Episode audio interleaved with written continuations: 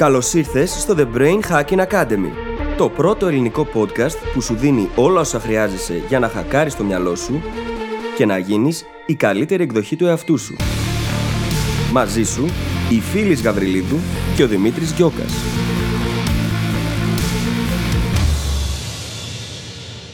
Γεια σου Brain Hacker και καλώς ήρθες σε ένα ακόμα επεισόδιο του The Brain Hacking Academy.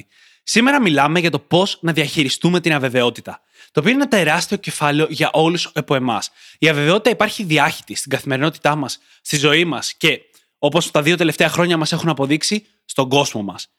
Είναι λοιπόν πολύ σημαντικό να μάθουμε να τη διαχειριζόμαστε, γιατί πρώτα απ' όλα, όταν υπάρχει αβεβαιότητα στη ζωή μας, έχουμε πολλές μη υγιείς αντιδράσεις. Πρώτα απ' όλα συναισθηματικά. Βιώνουμε άγχος, θλίψη, θυμό, αλλά και πρακτικά. Προσπαθούμε να ξεφύγουμε από αυτήν και από την πραγματικότητά μας με συμπεριφορές όπως παιχνίδια, Netflix, φαγητό, αλκοόλ, ψώνια και πάρα πολλές άλλες μη υγιείς συμπεριφορές.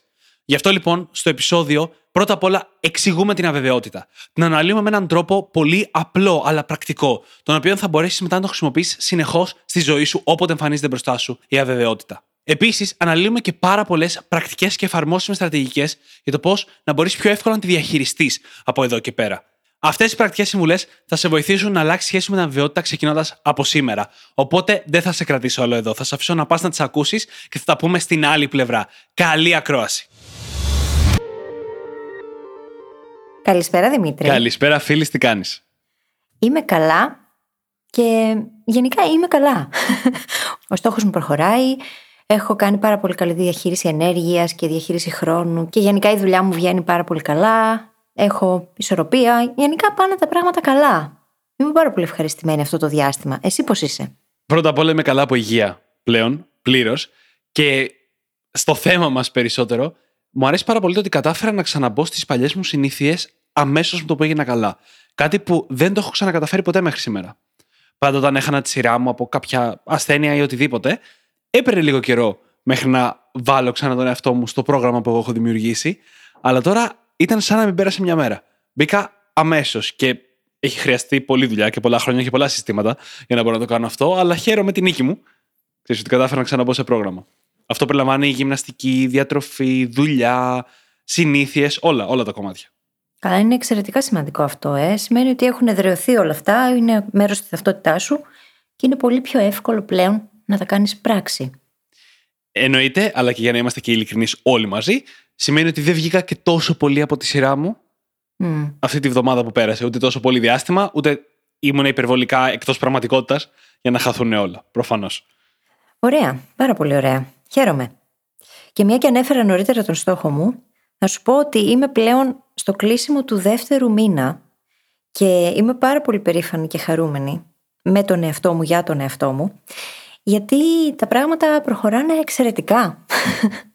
Πράγμα το οποίο δεν το περίμενα όταν ξεκίνησα, ότι θα πάει τόσο καλά. Επίσης, δεν περίμενα ότι θα αγγίξει αυτό που είχα ξεκινήσει, το οποίο ήταν πάρα πολύ συγκεκριμένο, τόσο πολλούς διαφορετικούς τομείς της ζωής μου, για να φτάσει και να γίνει πλέον πραγματικότητα.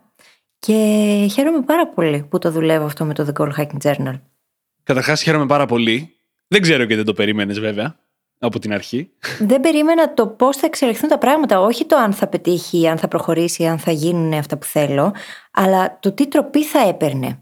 Όταν ξεκινούσα, ο στόχος που είχα θέσει διέφερε αρκετά από αυτόν τον οποίο τελικά κυνηγάω. Έτσι. Και αυτό άλλαξε πάνω στον πρώτο μήνα. Το οποίο είναι το καλύτερο κομμάτι αυτής της διαδικασίας. Αρχικά, για όσους δεν ξέρετε, να πούμε ότι μιλάμε για το The Goal Hacking Journal. Το εργαλείο που έχουμε δημιουργήσει για να μπορέσεις και εσύ να πετύχεις τον δικό σου νούμερο ένα στόχο σε μόλις 90 ημέρες. Πρόκειται για μια καθημερινή διαδικασία, η οποία φέρνει πάρα, πάρα πολύ συνειδητότητα στην εξίσωση. Και αυτό βλέπουμε αυτή τη στιγμή να μας περιγράφει φίλης. Ξεκίνησε με έναν στόχο και μέσα στον πρώτο μήνα αυτός ο στόχος άλλαξε.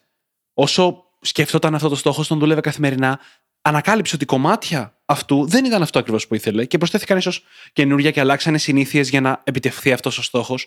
Και αυτό συμβαίνει. Περισσότεροι βάζουμε ένα στόχο, ένα όνειρο μπροστά μας και λέμε αυτό είναι, αλλά στην πραγματικότητα πώς το ξέρουμε; Δεν το έχουμε αμφισβητήσει, δεν έχουμε φέρει αυτή την ενσυνειδητότητα σε αυτή την προσπάθεια. Και αυτό λοιπόν φέρνει το The Goal Hacking Journal στην εξίσωση, μαζί με πολλά άλλα. Το θέμα είναι ότι μέσα σε όλη αυτή τη διαδικασία υπάρχει και πάρα πολλή έρευνα, έτσι. Πράγμα το οποίο το λέμε στους goal hackers όταν παίρνουν το journal στα χέρια τους. Χρειάζεται πολλή έρευνα. Οπότε, καθώς εξελισσόμουν κατά τη διάρκεια της διαδικασίας, μάθαινα και συνεχίζω να μαθαίνω συνέχεια καινούργια πράγματα. Και αυτά τα φέρνω και μέσα στη διαδικασία και τα μετατρέπω σε δράση. Και με βοηθούν έτσι να συγκεκριμενοποιήσω κάποια πράγματα τα οποία ίσως φαίνονται πολύ γενικά αρχικά στο μυαλό μου και να κάνω πράξη εκείνα τα οποία βγάζουν νόημα τελικά. Αν λοιπόν θέλεις και εσύ να μάθεις περισσότερα για αυτό το φανταστικό εργαλείο που έχουμε δημιουργήσει, το οποίο έχουν στα χέρια τους χιλιάδες brain hackers μέχρι σήμερα, πήγαινε στο brainhackingacademy.gr κάθετος journal. J-O-U-R-N-A-L. Και με αυτό μπορούμε να περάσουμε στο επεισόδιο το οποίο έχει σαν θέμα τη διαχείριση της αβεβαιότητας. Και πείτε μου τώρα όλοι εσείς που ακούτε πόσο πολύ σας αγγίζει αυτό το θέμα. Διότι αποτελεί ένα τεράστιο ζήτημα για πάρα πολλούς ανθρώπους.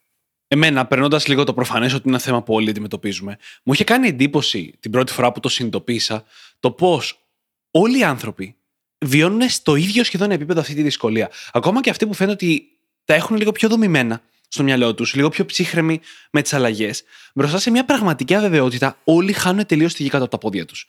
Και όπως καταλαβαίνεις, είχα την ανάποδη προσδοκία έτσι, ότι θα υπήρχε μια διαφορά, αλλά γενικά δεν υπάρχει. Ειδικά όταν μιλάμε για πραγματική βαθύτερη αβεβαιότητα, σε λίγο θα μιλήσουμε για τα διαφορετικά είδη της αβεβαιότητας και όλοι μας χάνουμε τη γη κάτω από τα πόδια μας. Και όλοι μας εκεί που μπορούμε να νιώθουμε μια χαρά και να τα έχουμε όλα υπό έλεγχο, αν είμαστε σε μια τέτοια περίοδο στη ζωή μας, ξαφνικά βρισκόμαστε σε μια πολύ περίεργη συναισθηματική κατάσταση. Και ίσως, αν δεν την έχεις συνηθίσει, όπως και αυτό θα δούμε αργότερα, μπορεί να είναι ακόμα πιο δύσκολη. Είναι δύσκολο γιατί αν δεν έχουμε τα mental models που χρειαζόμαστε για να μπορέσουμε να τη διαχειριστούμε καλύτερα, θα είναι πάρα πολύ δύσκολο το να αντιμετωπίσουμε το άγνωστο. Και ένας από τους μεγαλύτερους φόβους του ανθρώπου, αν όχι ο μεγαλύτερος, είναι εκείνος μπροστά στο άγνωστο. Είναι ο λόγος για τον οποίο πάρα πολλοί από εμάς δεν τολμάμε να βγούμε από τη ζώνη ένεσή μας, ακόμα και αν δεν είμαστε ευτυχισμένοι εκεί που είμαστε. Και το θέμα είναι πως η αβεβαιότητα επικρατεί στα πάντα. Επικρατεί στην ίδια μας την προσωπική ζωή, επικρατεί στα επαγγελματικά μας, στο περιβάλλον μας, στην πόλη μας, στον κόσμο μας, στον πλανήτη ολόκληρο. Η αβεβαιότητα είναι δεδομένο, είναι το μόνο δεδομένο. Όπως λέμε πολύ συχνά, η αλλαγή είναι μόνη σταθερά. Μόνο που το ανθρώπινο μυαλό έχει την ανάγκη να έχει τον έλεγχο και να έχει και την αίσθηση της ασφάλειας. Και η αβεβαιότητα τα αντικρούει αυτά. Δεν μπορούμε να έχουμε και το ένα και το άλλο στη ζωή μας ταυτόχρονα, ή τουλάχιστον δεν μπορούμε να εστιάζουμε και στο ένα και στο άλλο ταυτόχρονα. Και πάμε λίγο να δούμε τα δύο διαφορετικά είδη αβεβαιότητας για να μπορέσουμε να έχουμε ένα κοινό ορισμό στο μυαλό μας. Το πρώτο είδος είναι αυτός στο οποίο ξέρεις την αβεβαιότητα που έχεις στα χέρια σου, όσο περίεργο και αν φαίνεται. Έχεις κάποιες διαφορετικές πιθανότητες, πώς μπορεί να εξελιχθεί, ας πούμε, μια κατάσταση. Κάθε μια πιθανότητα έχει κάποια θετικά και κάποια αρνητικά για σένα ή για τους γύρω σου. Και η μόνη αβεβαιότητα, που είναι πολύ σημαντική βέβαια, είναι το ποια από αυτές τις πιθανότητες θα πραγματοποιηθεί. Ανάλογα με το σενάριο για το οποίο συζητάμε, αυτό μπορεί να είναι κάτι πολύ χαλαρό ή μπορεί να είναι κάτι πάρα, πάρα πολύ τρομακτικό. Α πούμε, έχω 50-50 πιθανότητα να με απολύσουν από τη δουλειά μου. Ναι, στη μία περίπτωση θα είμαι άνεργο, στην άλλη περίπτωση θα συνεχίσω να έχω δουλειά. Είναι μεγάλη διαφορά, έτσι. Αλλά το καλό με το κομμάτι της αβεβαιότητας σε αυτή την περίπτωση είναι ότι είναι προβλέψιμη, μετρήσιμη, κατανοητή από το μυαλό μας, το οποίο έχει ανάγκη από κάπου να πιαστεί. Το άλλο είδος αβεβαιότητας είναι αυτό στο οποίο δεν έχουμε ιδέα για τίποτα από αυτά. Είναι το απόλυτο χάος. Είναι η αβεβαιότητα που ζήσαμε όλοι στην αρχή του κορονοϊού που δεν ξέραμε τι είναι αυτή η ασθένεια, πόσο θα κρατήσει, πόσο επικίνδυνη είναι, πόσο θα επηρεαστεί η καθημερινότητά μας, αν θα έχουμε βασικά αγαθά στο σούπερ μάρκετ την επόμενη μέρα. Και αν αυτό τώρα μας φαίνεται πιο ήπιο, γιατί το έχουμε συνηθίσει, ας δούμε λίγο, ας γυρίσουμε μάλλον λίγο δύο χρόνια πίσω και να δούμε πώς νιώθαμε εκείνη τη στιγμή. Γιατί αυτά είναι μια πραγματικά αβέβαιη κατάσταση. Σήμερα λοιπόν μιλάμε και για τις δύο αυτές αβεβαιότητες. Και οι δύο μας προκαλούν αυτά τα δυσάρεστα συναισθήματα. Η δεύτερη όμως, ειδικά, είναι αυτή που μας βγάζει συσσαγωγικά το χειρότερό μας σε αυτό. Ή τουλάχιστον βγάζει στην επιφάνεια τους χειρότερους φόβους μας. Τον χειρότερο φόβο μας. Γιατί το ανθρώπινο μυαλό, εξελικτικά, όταν δεν έχει ιδέα για τίποτα, ψάχνει να προστατευτεί από το μεγαλύτερο κίνδυνο που μπορεί να φανταστεί. Το πρόβλημα στη σύγχρονη εποχή είναι ότι αυτή η κίνδυνη είναι φυσική. Δεν μπορούμε όντως να προετοιμαστούμε για αυτούς, όπως ας πούμε να μαζέψουμε τροφή ή να χτίσουμε καταφύγιο. Αν και αυτό κάναμε πολύ, αγοράζοντας ας πούμε χαρτιά υγείας με τον COVID. Η αλεύρι τώρα. Η αλεύρι τώρα, ακριβώς. Αυτό που κάνουμε όμως είναι ότι απλά καθόμαστε και αγχωνόμαστε με το χειρότερο δυνατό σενάριο. Και δημιουργείται όλο αυτό το σύνολο των δυσάρεστων συναισθημάτων που συνδέονται με την αβεβαιότητα. Και αυτό που συμβαίνει είναι ότι ο φόβος οδηγεί στο να κάνουμε σπασμωδικές κινήσεις στην πραγματικότητα και να ακολουθούμε υποσυνείδητα μοτίβα συμπεριφοράς, τα οποία πιθανότατα δεν μας βοηθούν να προχωρήσουμε στη ζωή. Πρόκειται για μη υγιείς αντιδράσεις. Μπορεί να αισθανθούμε κάποια συναισθήματα τα οποία είναι πάρα πολύ δυσάρεστα. Μπορεί να θυμώσουμε, να εκνευριστούμε, να μαλώσουμε. Μπορεί να προχωρήσουμε σε συμπεριφορές οι οποίες να μην είναι και οι πιο θετικές, γιατί αναλαμβάνει δράση το πρωτόγωνο κομμάτι του εγκεφάλου μας. Και εκεί δεν έχουμε και πολύ έλεγχο πάνω στο τι κάνουμε. Και γεννιέται στο μυαλό όλων μας το ερώτημα, πώς μπορώ αυτό να το διαχειριστώ; Πρώτα απ' όλα, ξεκινάμε μια επίγνωση των συμπεριφορών μας.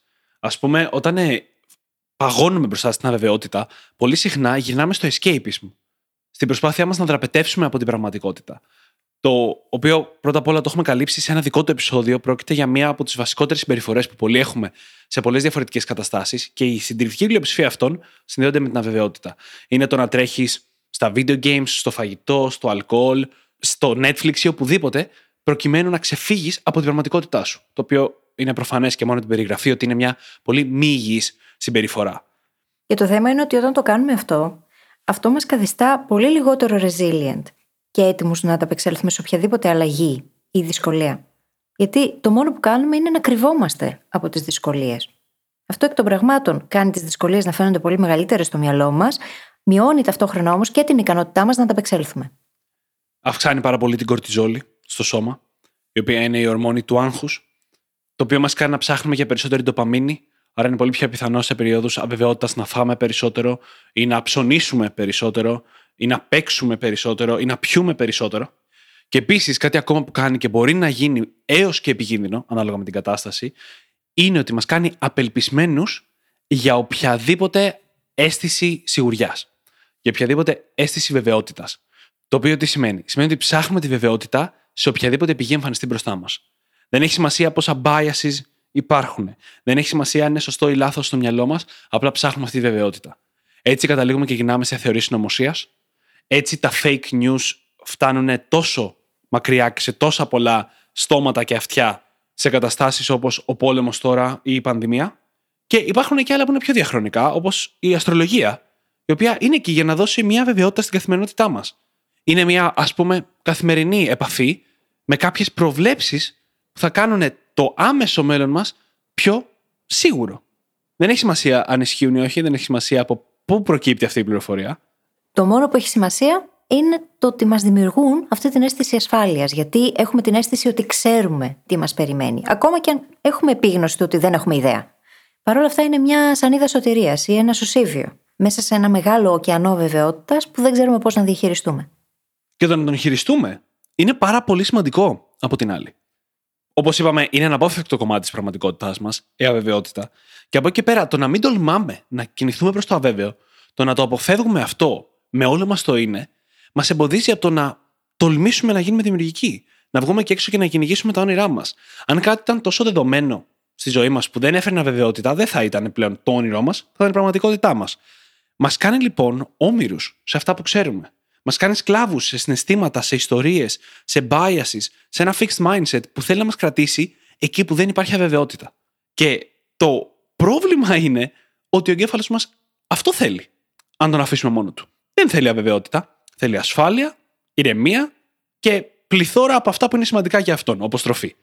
Και έλεγχο. Και έλεγχο. Το ακριβώς αντίθετο από αυτό που θα μας επιτρέψει να πάμε σε μέρη που εμείς δεν έχουμε πάει ποτέ. Ναι. Γιατί ξέρουμε ότι οποιαδήποτε εξέλιξη έχει σαν προπόθεση το να βγούμε από τη ζώνη ανεσή μας. Όταν όμως βιώνουμε την αβεβαιότητα και τον φόβο μπροστά στο άγνωστο τόσο έντονα, και αντί να εστιάζουμε στη ζώνη ελέγχου μας, εστιάζουμε στη ζώνη επιρροής, στη ζώνη παρατήρησης και στο χάος που υπάρχει γύρω μας, είναι αδύνατον πρακτικά να νιώσουμε ασφάλεια και να νιώσουμε αυτή την ψυχική ηρεμία, έτσι ώστε να μπορέσουμε να βγούμε από τη ζώνη ανεσή μας. Το θέμα είναι όμως ότι δεν μπορούμε να ελέγξουμε τη συμπεριφορά των άλλων και όσα συμβαίνουν στον κόσμο. Είναι αδύνατον αυτό. Και όσο περισσότερο εστιάζουμε σε αυτά, τόσο πιο μικρή και αδύναμη αισθανόμαστε. Πώς λοιπόν να κάνουμε το βήμα έξω από τη ζώνη άνεσης, όταν το μόνο που πιστεύουμε για τον εαυτό μας είναι ότι είμαστε αδύναμοι, μικροί και ότι δεν θα μπορέσουμε ποτέ να αλλάξουμε το οτιδήποτε ή να επηρεάσουμε το οτιδήποτε. Και εδώ θέλω να διευκρινίσουμε κάτι. Γιατί έχουμε χρησιμοποιήσει αυτά τα παραδείγματα μέχρι τώρα. Αβεβαιότητα δεν υπάρχει μόνο σε μεγάλα, σχεδόν κοσμοϊστορικά γεγονότα, τα οποία επηρεάζουν εμάς και όλους γύρω μας. Αβεβαιότητα πρώτα απ' όλα υπάρχει στη ζωή του καθενός, ξεχωριστά, ατομικά και μπορεί κανείς άλλος ή πολύ λίγοι άλλοι να μην τη βιώνουν μαζί. Θα πω ένα παράδειγμα που είναι η πρώτη φορά που εγώ συνειδητοποίησα ότι έχω πρόβλημα με την αβεβαιότητα. εννοείται ότι είχα πάντα, όπως όλοι μας, απλά τότε το συνειδητοποίησα. Ήταν όταν ήταν η ώρα να βρω την πρώτη μου δουλειά και μιλούσα με δύο εταιρείες και μία εταιρεία μου είχε πει: Θέλουμε να ξεκινήσεις, αλλά εγώ ήθελα περισσότερο να δουλέψω στη δεύτερη εταιρεία. Και θα έπρεπε να δώσω μια απάντηση στους πρώτους όσο πιο γρήγορα γίνεται. Είχα μια συγκεκριμένη διορία. Και περίμενα να μου απαντήσει η δεύτερη εταιρεία, αλλά δεν ήξερα πότε ακριβώς θα μου απαντήσει. Είχαν δώσει μια γενική ημερομηνία.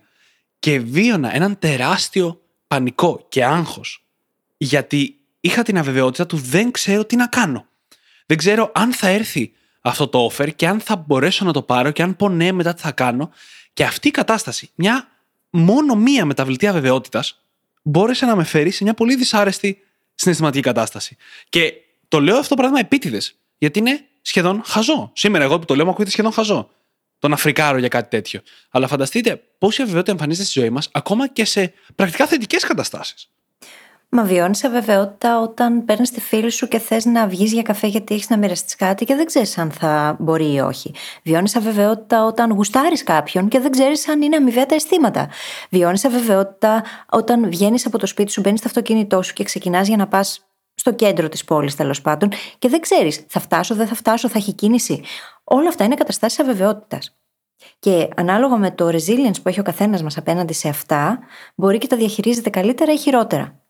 Οπότε δεν μιλάμε μόνο για παγκόσμια και πολύ μεγάλα γεγονότα, μιλάμε και για πολύ απλές καθημερινές καταστάσεις, οι οποίες εμφανίζονται ξανά και ξανά από το πρωί στο βράδυ στη ζωή του καθενός.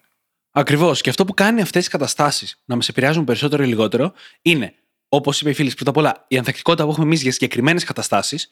Για τον κάθε άτομο, κάποιες καταστάσεις αβεβαιότητα θα είναι πιο εύκολες ή πιο δύσκολες από κάποιον άλλον.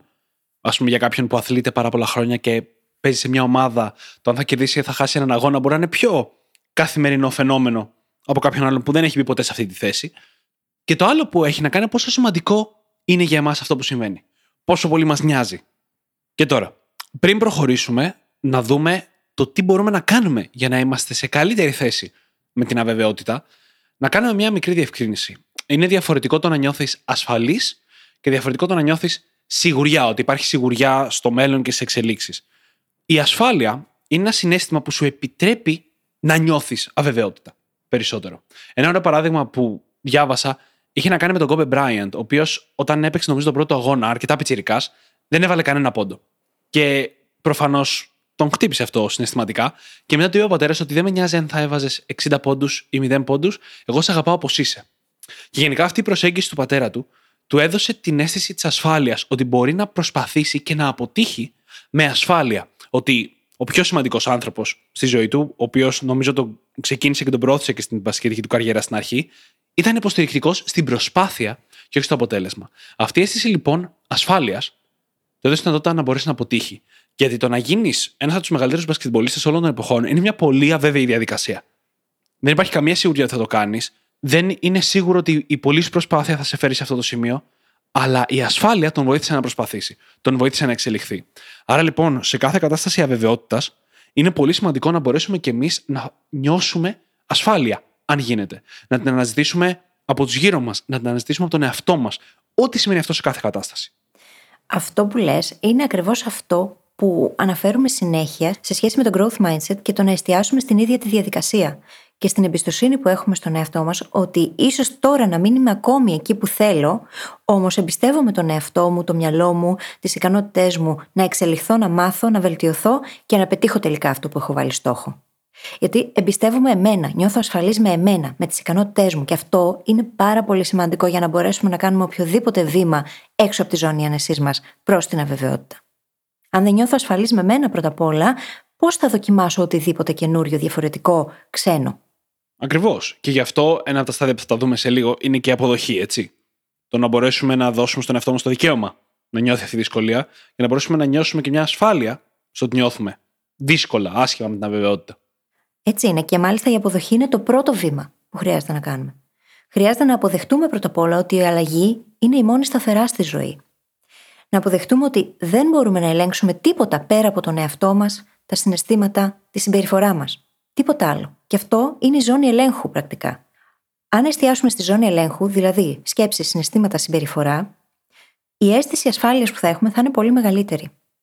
Και ένα δεύτερο κομμάτι το οποίο είναι εξίσου σημαντικό είναι ότι χρειάζεται να αποδεχτούμε τα αρνητικά συναισθήματα και να επιτρέψουμε στον εαυτό μας να τα νιώσει. Να τα νιώσουμε, να συζητήσουμε για αυτά, να τα αφήσουμε να εκτονωθούν με αυτόν τον τρόπο.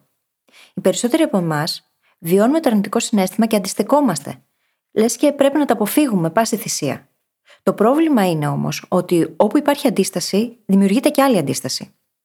Και όταν εγώ αντιστέκομαι στο δυσάρεστο συνέστημα και το καταπιέζω, αυτό απλά γίνεται ακόμα μεγαλύτερο. Ναι. Πράγμα το οποίο πάρα πολλοί από εμάς το έχουμε βιώσει, έρχεται κάποια μέρα και εκρήγνεται μέσα στο μυαλό μας, στην καρδιά μας και δημιουργεί ακόμα πιο δυσάρεστες καταστάσεις.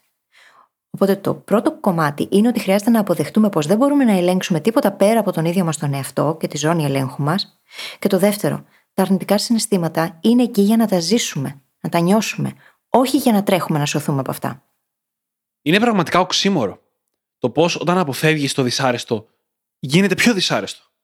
Γίνεται η πηγή του άγχους σου η αποφυγή του δυσάρεστου. Και ο Μάρκ Μάνσον το λέει πάρα πολύ ωραία. Πρέπει να γίνουμε καλοί στο να νιώθουμε άσχημα. Mm-hmm.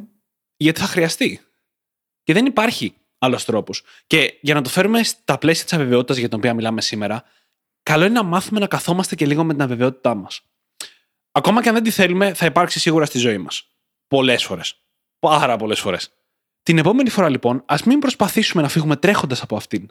Α κάτσουμε λίγο μαζί της. Φανταστείτε το σαν το γυμναστήριο. Δεν πας πρώτη φορά στο γυμναστήριο και παίρνεις τα μέγιστα κιλά και προσπαθείς να τα σηκώσεις. Πας σταδιακά. Το ίδιο ακριβώς είναι και εδώ. Η αβεβαιότητα είναι ένα απόσπαστο κομμάτι της ζωής. Η συσσαγωγικά καλή αβεβαιότητα, αυτή στην οποία τουλάχιστον ξέρεις τα σενάρια και τα θετικά τους και τα αρνητικά τους και τις πιθανότητές τους, είναι ο ορισμός της πραγματικότητάς μας. Όχι απλά είναι μέρος της. Είναι ο ορισμός του να πάρουμε ρίσκα, του να πάρουμε αποφάσεις, του να επιλέξουμε ποιο θα είναι το επόμενο βήμα στη ζωή μας, ο επόμενος μας στόχος κτλ. Όσο περισσότερο λοιπόν είμαστε OK με αυτό, τόσο το καλύτερο. Και η μία έκφραση που όλοι ξέρουμε και τη χρησιμοποιούμε για να το περιγράψουμε αυτό είναι το να βγαίνουμε από τη ζώνη ανεσή μας. Όσο πιο πολλή ώρα περνάς έξω από τη ζώνη ανεσή σου, εξορισμού βιώνεις μια αβεβαιότητα. Και πρακτικά αυτό σημαίνει εστιάζω στη ζώνη ελέγχου μου. Η διαχείριση της αβεβαιότητας μοιάζει με έναν μη. Κάθε φορά που εκθέτουμε τον εαυτό μας στην αβεβαιότητα και τη διαχειριζόμαστε ταυτόχρονα, αυτός ο μης δυναμώνει. Πρακτικά αυτό σημαίνει ότι εστιάζω στο πώς σκέφτομαι την κατάσταση, τι αισθάνομαι για αυτήν και με ποιον τρόπο θα συμπεριφερθώ, πώς θα τη διαχειριστώ. Και κάθε φορά που τα καταφέρνω, πρακτικά γίνεται ένα ωραίο self-signaling, το οποίο μου λέει ότι ξέρεις τι, μπορείς. Και σε αυτή την περίπτωση χρειάζεται να κάνουμε ακριβώς αυτό που είπες. Να ξεκινήσουμε με κάτι πολύ πιο μικρό και πάνω σε αυτό να χτίσουμε. Ευκαιρίες για να βγούμε από τη ζώνη άνεσής μας υπάρχουν πάρα πολλές. Χρειάζεται να βγαίνουμε λοιπόν για να στρεσάρουμε το σύστημα όσο χρειάζεται, για να εξοικειωθούμε με την αλλαγή και την αβεβαιότητα. Και αυτού του είδους το στρες, το ελεγχόμενο σε μικρές δόσεις, είναι πολύ χρήσιμο. Μας εκπαιδεύει και μας προετοιμάζει για άλλες καταστάσεις που θα είναι λίγο πιο δύσκολες από αυτές που βιώνουμε τώρα. Μας κάνει πιο ανθεκτικούς πρακτικά. Όπου το resilience, η ανθεκτικότητα, είναι μία από τις βασικότερες δεξιότητες κλειδιά της ζωής μας. Τη χρειαζόμαστε για τα πάντα. Και έχουμε κάνει ένα πολύ δυνατό επεισόδιο πάνω στο θέμα, το οποίο θα βρείτε στις σημειώσεις του επεισοδίου, το οποίο καλή ιδέα θα ήταν να ακούσετε σε συνδυασμό με αυτό εδώ, με την αβεβαιότητα. Πολύ κοντά στην έννοια της ανθεκτικότητας είναι και η έννοια του να είσαι αντιεύθραυστος. Όπως το αναφέρει στο βιβλίο του Ανασίμ Νίκολας Ταλέμπ. Και το διαχωρίζουμε πολύ απλά ως εξής. Η ανθεκτικότητα είναι περισσότερο συναισθηματική. Είναι να μπορέσεις να διαχειριστείς μια κατάσταση. Το να είσαι αντιεύθραυστος για μας σημαίνει περισσότερο το να έχεις φέρει τον εαυτό σε μια θέση που να μην επηρεάζεται τόσο πολύ πρακτικά από την αβεβαιότητα γύρω του. Α πούμε, κάποιος που έχει χτίσει πολλές δεξιότητες και θα έλεγα σύγχρονες δεξιότητες μέσω υπολογιστή, επηρεάστηκε λιγότερο από τον ερχομό της πανδημίας. Επαγγελματικά.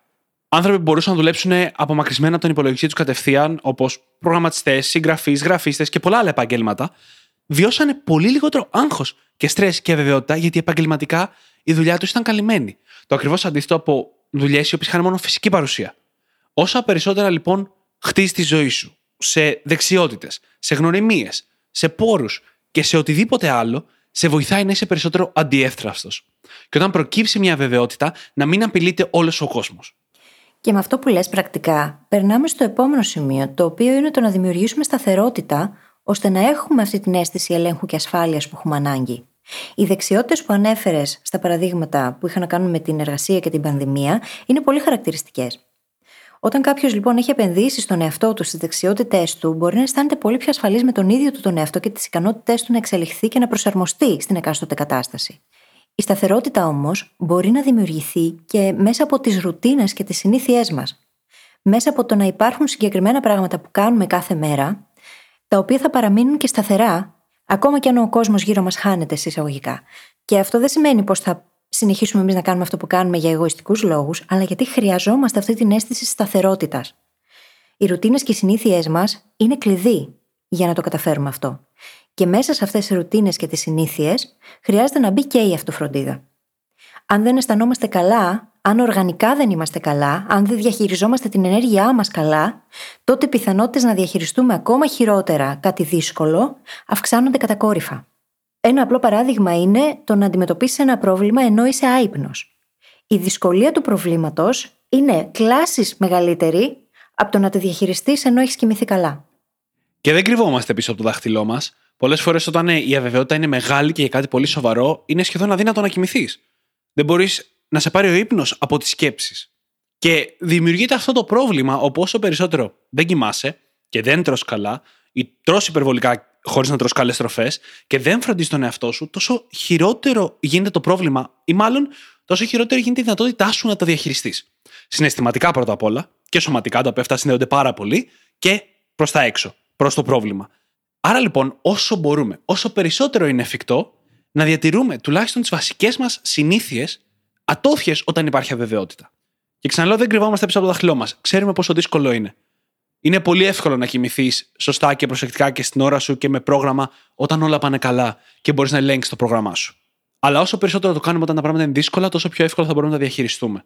Και αν αυτή τη στιγμή είστε σε μια ψύχρεμη κατάσταση, αναγνωρίστε το ώστε να μπορείτε να το φέρετε στο μυαλό σας όταν θα είστε σε μια μη ψύχρεμη κατάσταση. Άλλωστε, οι ρουτίνες και οι συνήθειες χτίζονται όταν τα πράγματα είναι αρκετά καλά, έτσι ώστε να εδρεωθούν πρώτα απ' όλα. Αν περιμένω να αρχίσω να αναπνέω βαθιά ή να κάνω διαλογισμό όταν θα έρθει η κρίση, θα είναι αργά. Ο σκοπός είναι να έχεις χτίσει τη συνήθεια, να έχεις χτίσει τις συνάψεις, έτσι ώστε το μυαλό σου να μπορεί να μπει πιο εύκολα. Δεν θα μπει εύκολα, θα μπει πιο εύκολα όμως στην κατάσταση που θα σε κάνει να αισθανθείς καλύτερα, να έχεις λιγότερο άγχος, να μπορέσεις να σκεφτείς πιο καθαρά. Και πάμε σε κάτι άλλο πάρα πολύ σημαντικό.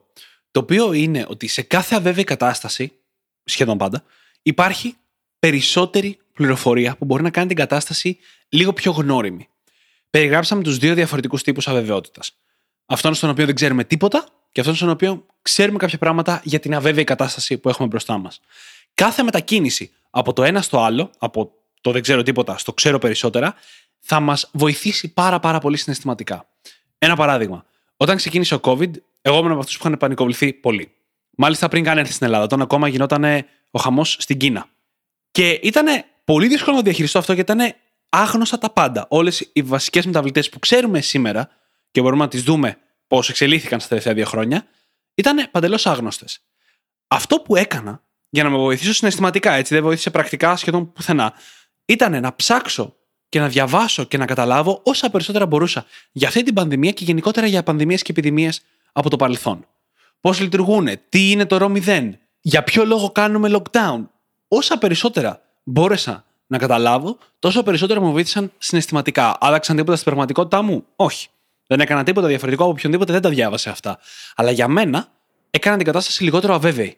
Μπόρεσα λίγο περισσότερο να καταλάβω τι είναι αυτό που συμβαίνει και να το διαχειριστώ καλύτερα συναισθηματικά. Το οποίο ήταν ακριβώς αυτό που χρειαζόμουν εκείνη τη στιγμή. Και αυτό είναι στην ουσία αυτό που λέμε συνέχεια. Διερεύνησε τις επιλογές σου.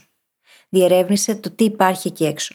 Χρειάζεται να έχουμε μια καλή εικόνα του τι μπορούμε να κάνουμε σε κάθε περίπτωση ή τουλάχιστον του τι ισχύει σε κάθε περίπτωση, με τα δεδομένα που υπάρχουν εκείνη την περίοδο έστω.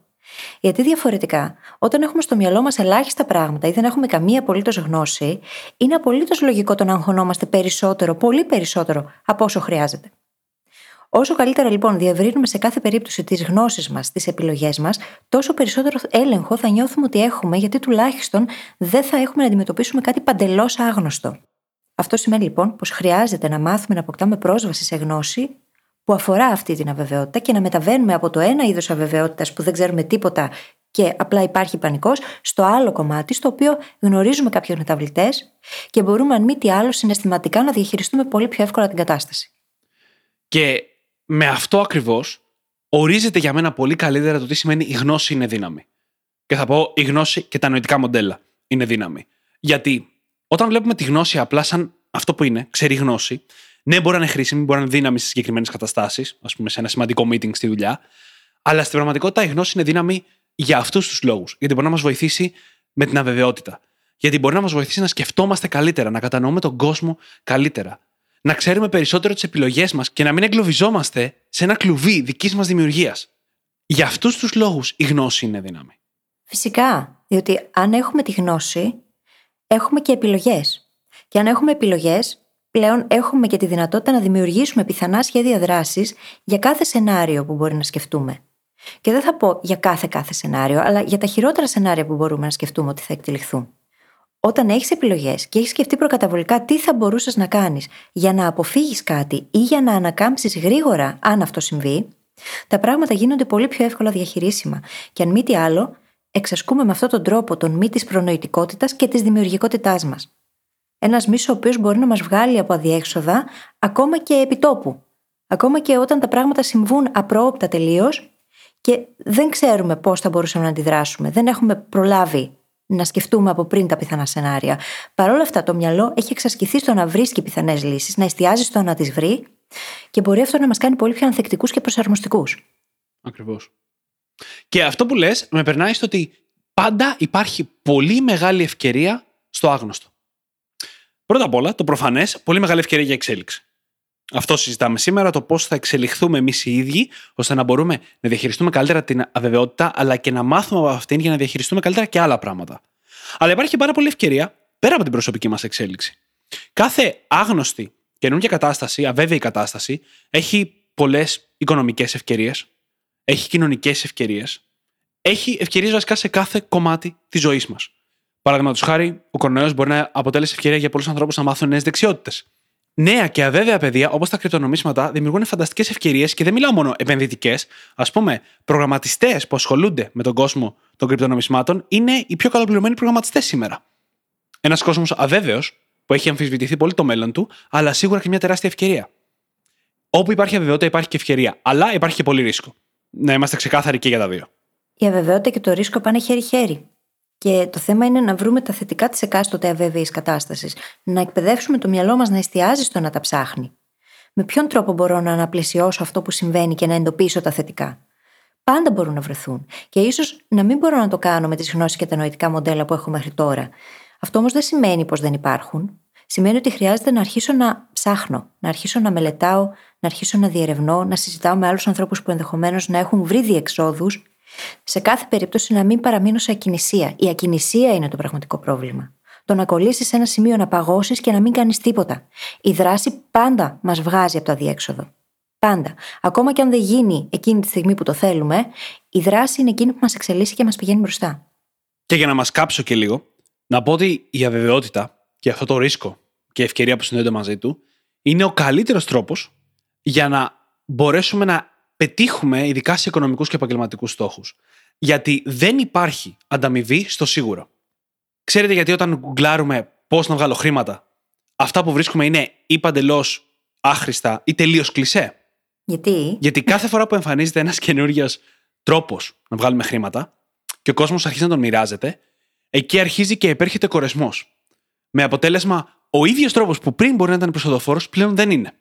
Ο μόνος τρόπος να πάρεις αξία πίσω είναι να αναλάβεις κάποιο ρίσκο. Να πας με λίγο υπερβολή εκεί που δεν έχει πάει κανείς. Προφανώς κάποιοι μπορεί να έχουν πάει, αλλά όχι εκεί που πάνε όλοι. Όπου υπάρχει πολύ μεγάλο πλήθος, δεν υπάρχουν ευκαιρίες. Γιατί το πλήθος, ο περισσότερο κόσμος δηλαδή, ψάχνει τη σιγουριά. Ενώ εσύ θα πρέπει να τολμήσεις λίγο να ψάξεις την αβεβαιότητα. Και εγώ το λέω αυτό επαγγελματικά, αλλά κατά τη γνώμη μου το ίδιο ισχύει και στις σχέσεις.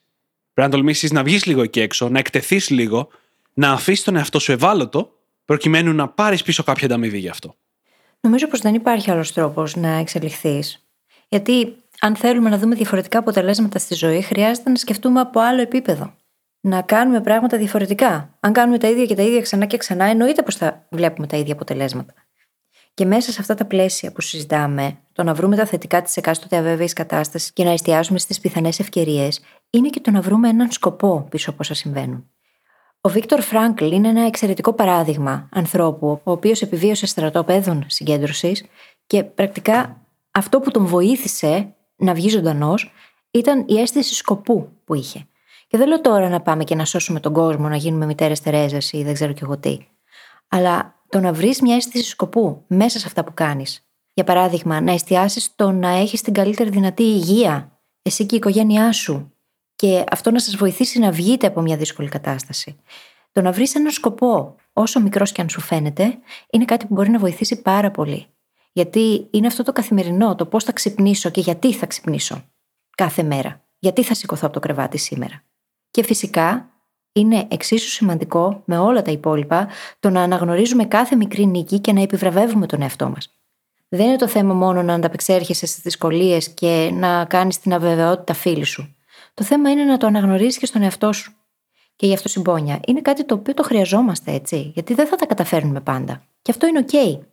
Όταν όμως αυτομαστιγώνεσαι, πρακτικά δεν βοηθάς τον εαυτό σου την επόμενη φορά να κάνει διαφορετικές επιλογές. Απλά δημιουργείς περισσότερο στρες. Και δεν υπάρχει καλύτερος τρόπος να φέρουμε την αυτοσυμπόνια από το να φανταστούμε τι θα λέγαμε σε κάποιον κοντινό μας άνθρωπο, σε ένα φίλο μας ή ακόμα καλύτερα σε ένα μικρό παιδί που το αγαπάμε. Αν παίρναμε τις δικές μας συμβουλές μερικές φορές στη ζωή μας, θα ήταν η ζωή μας πολύ καλύτερη. 100%. 100% πράγματι. Και να πούμε κάτι πολύ σημαντικό, το έχουμε ξαναπεί και ταιριάζει πάρα πολύ και στο σημερινό επεισόδιο. Δεν πρέπει να πιστεύουμε ότι σκεφτόμαστε. Το μυαλό μας είναι ένα πολύ ατελές εργαλείο, ενώ είναι ένα φανταστικό εργαλείο ταυτόχρονα, και έχει πάρα πολλά biases, πάρα πολλούς φόβους, έχει πολλούς εξελικτικούς μηχανισμούς που δεν συνάδουν με τον έλεγχο που θέλουμε να έχουμε οι σύγχρονοι άνθρωποι. Άρα λοιπόν δεν μπορούμε να εμπιστευτούμε το μυαλό μας. Δεν μπορούμε να εμπιστευτούμε τους φόβους που προκύπτουν από την αβεβαιότητα. Είπαμε νωρίτερα ότι το μυαλό πάει επίτηδες στο χειρότερο σενάριο γιατί θέλει να προστατευτεί από όλα τα σενάρια, και αυτός είναι ο καλύτερος τρόπος που ξέρει. Αυτό που εμείς πρέπει να κάνουμε είναι να φέρουμε συνειδητότητα πάνω από αυτό. Να μπορέσουμε να βάλουμε κάτω κάποια αρνητικά σενάρια και να πούμε Αυτό είναι ρεαλιστικό. Να ασχοληθώ με τα αρνητικά σενάρια. Οκ, okay, αλλά δεν θα ασχοληθώ με αυτά που δεν υπάρχει περίπτωση να συμβούν. Γιατί το μόνο που κάνω είναι να αναλώνω χρόνο, συναισθήματα, ενέργεια που θα μπορούσα να το αναλώσω πολύ πιο χρήσιμα για εμένα. Με πολύ πιο χρήσιμο τρόπο. Ναι, και να φύγω και από εκείνο το στάδιο του να σκέφτομαι απλά το αρνητικό σενάριο, έτσι. Να κάνω αυτό που είπαμε και πριν. Να βρω πιθανές δράσεις, πιθανές ενέργειες, να φτιάξω σενάρια. Γιατί από μόνο του ένα αρνητικό σενάριο, το μόνο που μπορεί να κάνει είναι να σε αγχώσει μέχρι αηδίας. Αν όμως μπεις στη διαδικασία να κάνεις το επόμενο βήμα και να πας και να βρεις με ποιον τρόπο θα μπορούσες να το αντιμετωπίσεις αν συμβεί, πώς μπορείς να βγάλεις τον εαυτό σου από τη δύσκολη θέση πιο γρήγορα, όσο πιο γρήγορα γίνεται, πώς μπορείς να το αποφύγεις ίσως. Αν κάνεις και αυτό το βήμα, τότε θα έχεις plan A, plan B, plan C. Θα υπάρχουν επιλογές. Και όταν ξέρουμε προκαταβολικά ότι έχουμε επιλογές, ό,τι και αν συμβεί, μας αγχώνει πολύ λιγότερο. Ακριβώς. Και αν το γυρίσουμε αυτό τελείως ανάποδα, να πω ότι όλα αυτά που είπαμε τώρα και που έχουμε πει στο επεισόδιο είναι και καλά συμπτώματα για να εντοπίσουμε την αβεβαιότητα μερικές φορές. Όταν δηλαδή βλέπουμε τον εαυτό μας να χάνει την μπάλα με φόβους, όταν βλέπουμε το escapism να εμφανίζεται πολύ στη ζωή μας, μπορούμε και αξίζει να αναρωτηθούμε, βιώνω κάπου κάποια έντονη αβεβαιότητα αυτή τη στιγμή; Υπάρχει κάτι για το οποίο δεν ξέρω πώς θα εξελιχθεί και με αγχώνει ακόμα και αν δεν το καταλαβαίνω ευθέως; Δεν νιώθω δηλαδή το ίδιο το άγχος. Γιατί πολλές φορές δεν εκτιμάμε σωστά πόσο πολύ θα μας αγχώσει κάτι ή ακριβώς τα συναισθήματά μας εκείνη τη στιγμή. Και τα συμπτώματα, οι ενδείξεις, είναι πολύ χρήσιμα εργαλεία για να γυρίσουμε πίσω και να βρούμε την αβεβαιότητα. Να βρούμε το τι είναι αυτό που μας απασχολεί. Και μετά να κάνουμε όλες αυτές τις στρατηγικές που συζητήσαμε, να τις εφαρμόσουμε και να δούμε μήπως μπορούμε να νιώσουμε καλύτερα με αυτή την αβεβαιότητα. Και όχι να προσπαθήσουμε να τις κρυφτούμε. Μα όσο και να προσπαθείς να τις κρυφτείς, θα σε βρει. είναι παντού γύρω μας. Δεν μπορείς να την αποφύγεις. Και με αυτό νομίζω πως ήρθε η ώρα να κλείσουμε και το επεισόδιο, έτσι. Ακριβώς. Μόνο πριν κλείσουμε, θα πω ένα πράγμα. Ότι η διαχείριση αβεβαιότητας είναι τεράστιο κεφάλαιο και μερικές φορές χρειάζεται να επικοινωνήσουμε με κάποιον ειδικό. Μην το αγνοήσουμε. Αυτό είναι και αυτή μια πολύ πρακτική και χρήσιμη στρατηγική και μάλιστα μερικές φορές μπορεί να είναι και πιο γρήγορη από το να προσπαθήσουμε να τα κάνουμε όλα μόνοι μας. Mm-hmm. Ειδικά σε δύσκολες περιπτώσεις. Όπως πάντα λοιπόν, θα βρείτε τις σημειώσεις του επεισοδίου μας στο site μας, στο brainhackingacademy.gr, όπου μπορείτε να βρείτε και το journal μας, είτε πηγαίνοντας απευθείας στο κατάστημά μας, είτε πηγαίνοντας στο brainhackingacademy.gr, κάθετος journal. J-O-U-R-N-A-L. και φυσικά θα σας ζητήσουμε να κάνετε και μια πράξη αγάπης. Να πάτε και να κάνετε subscribe στο Spotify ή σε όποια άλλη εφαρμογή μας έχετε βρει και μας ακούτε και να αφήσετε μια φανταστική πεντάστερη αξιολόγηση γιατί έτσι βοηθάτε το podcast να διαδοθεί και τους brain hackers να γίνουν ακόμα περισσότεροι. Σας ευχαριστούμε πάρα πολύ που ήσασταν μαζί μας και σήμερα και σας ευχόμαστε καλή συνέχεια. Καλή συνέχεια.